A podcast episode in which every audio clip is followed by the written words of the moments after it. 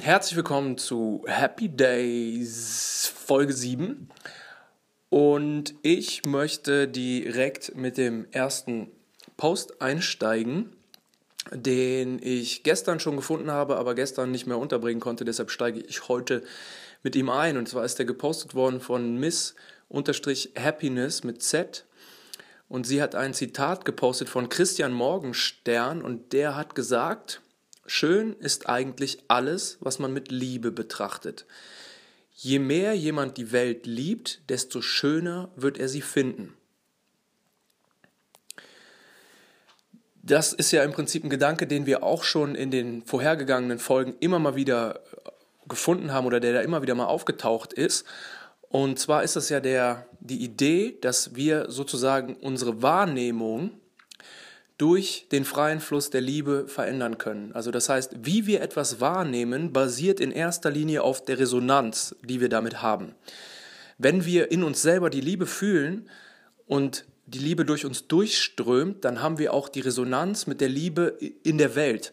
Und wenn wir wirklich frei fließende Liebe in uns tragen, geht die in Resonanz mit quasi allem mehr oder weniger, weil alles irgendwo diese gleiche Energie trägt, die wir Liebe nennen oder ne, lass uns sie ähm, lass uns sie Lebensenergie nennen, Ki, ähm, Chi, äh, Prana, wie auch immer man das nennen möchte. In den in den äh, östlichen Religionen wird es so genannt.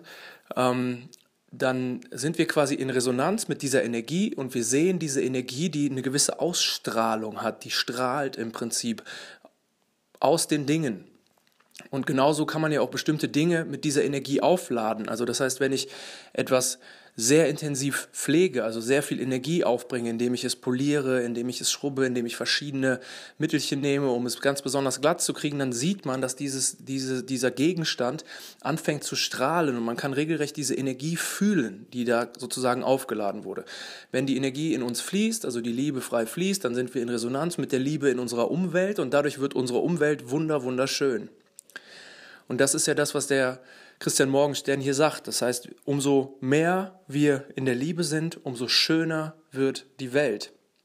Das heißt, es kommt gar nicht so stark darauf an, die Welt tatsächlich zu verändern, sondern es kommt darauf an, die eigene Perspektive zu verändern, was aber ein automatischer Prozess oder eine automatische Folge davon ist, wenn wir in die Liebe kommen, also wenn wir diese Energie, die in uns ist, fühlen können. Dann nehmen wir sie auch im Außen wahr und sehen quasi dieses strahlende, äh, diese strahlende Energie, die sozusagen auf uns einströmt aus der Welt und wir geben die gleiche Energie in die Welt zurück. Der nächste Post ist von getrennt unterstrich glücklich mit UE unterstrich und sie stellt auf dem Bild die Frage, bist du wertvoll genug? Und beantwortet diese Frage dann in der Folge in dem Text mit, es gibt nur eine richtige Antwort auf diese Frage, wir alle sind wertvoll genug. Du bist genug. Die Natur hat dich genau so gemacht, wie du sein sollst. Also das ist im Prinzip wieder mal die Betonung, was wir auch häufig finden, dass es nicht darum geht, uns immer in andere Rollen zu projizieren, dass wir immer äh, mehr wollen, immer weiter, immer höher, immer schneller äh, unser Leben leben möchten, sondern dass wir im Prinzip in dem Moment, so wie wir jetzt sind, genau richtig sind und im Einklang mit dem gesamten Kosmos, mit dem gesamten Universum.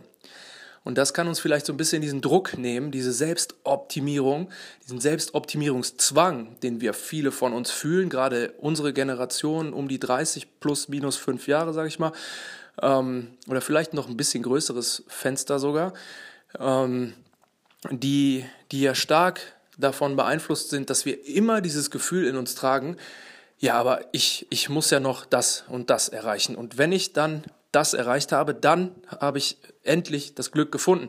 Und natürlich sind unsere Maßstäbe und unsere Ideale, die wir, die wir anstreben, unfassbar hoch, weil wir halt von frühester Kindheit an immer wieder Idealbildern ausgesetzt worden sind, in den Medien, sei es die Paarbeziehung. Wenn ich an eine Paarbeziehung denke, denke ich häufig an Titanic, um ehrlich zu sein. Ich denke an diese Liebe, die Bros heißt die, glaube ich, mit diesem Jack quasi verbindet. Diese, diese Liebe, die über jegliche soziale Schicht hinweg funktioniert, die diesen Jack, der quasi heldenhaft, selbstbewusst, künstlerisch, kreativ ist und Rose, die sinnlich, weich, edel, elegant, äh, gut behütet, wohlerzogen etc. ist.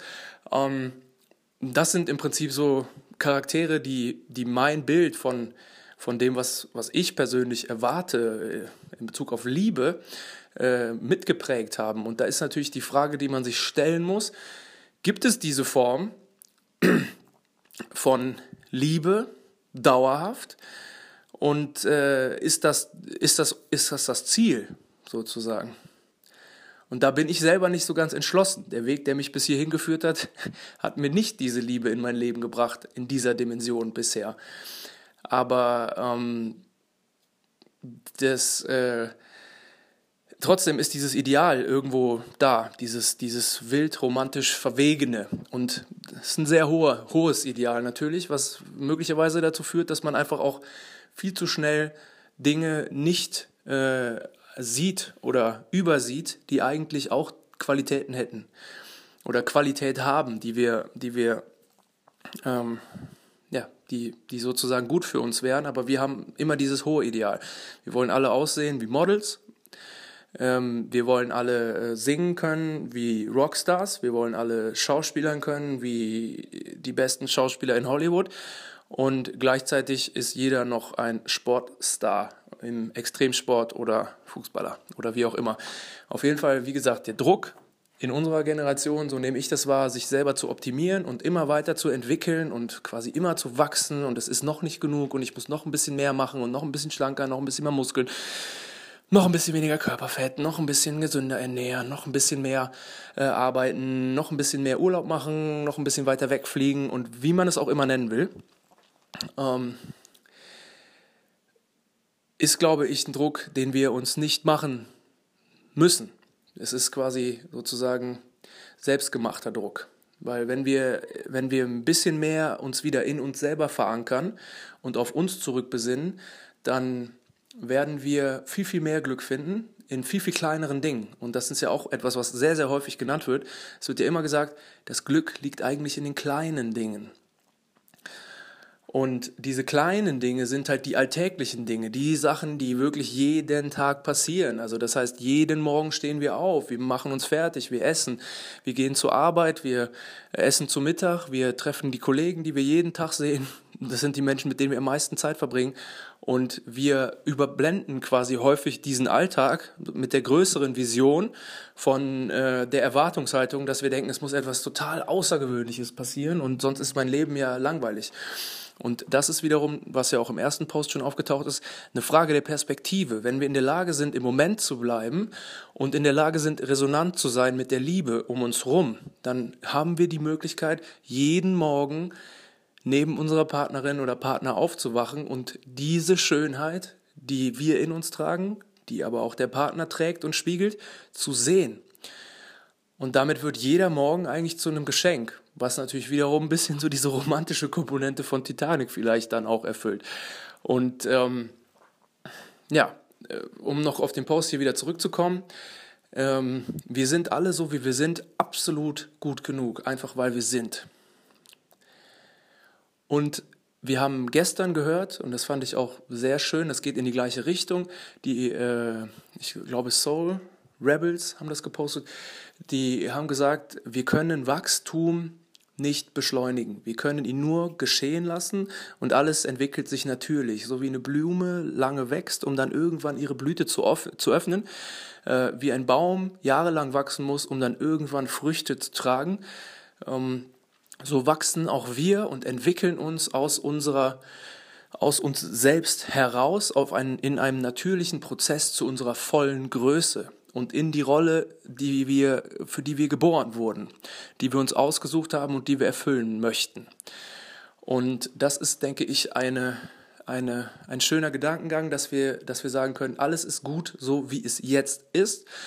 Die Entwicklung, die passiert oder die wir anstreben, ist eine natürliche, gesunde Entwicklung ohne negativen Stress, sondern mit einem positiven, motivierten Gefühl von, was ich hier mache, macht mir Spaß, es macht mir Freude, was ein Indikator dafür ist, dass wir genau das Richtige tun und damit unserer Seele quasi entsprechen. Freude ist immer die Energie, die die Seele aussendet, wenn wir das Richtige tun, quasi für unsere Seele. Und ja, dadurch kann man einfach nur festhalten, wir sind alle gut genug, so wie wir sind. Und wir haben riesiges Potenzial in uns, was sich natürlich Gott gegeben in der vorgegebenen Geschwindigkeit entwickelt. Der nächste Post ist von Psyche-logisch, die halt immer ähm, sehr interessante, etwas wissenschaftlicher angehauchte Posts ähm, hochladen. Und die heute äh, haben die gepostet, was ich auch interessant finde. Ich werde das nicht ganz vorlesen, weil der Text ist relativ lang. Ich werde versuchen, das kurz zusammenzufassen. Die haben geschrieben, dass es quasi ein Grundbedürfnis in uns allen gibt nach Selbstwerterhöhung.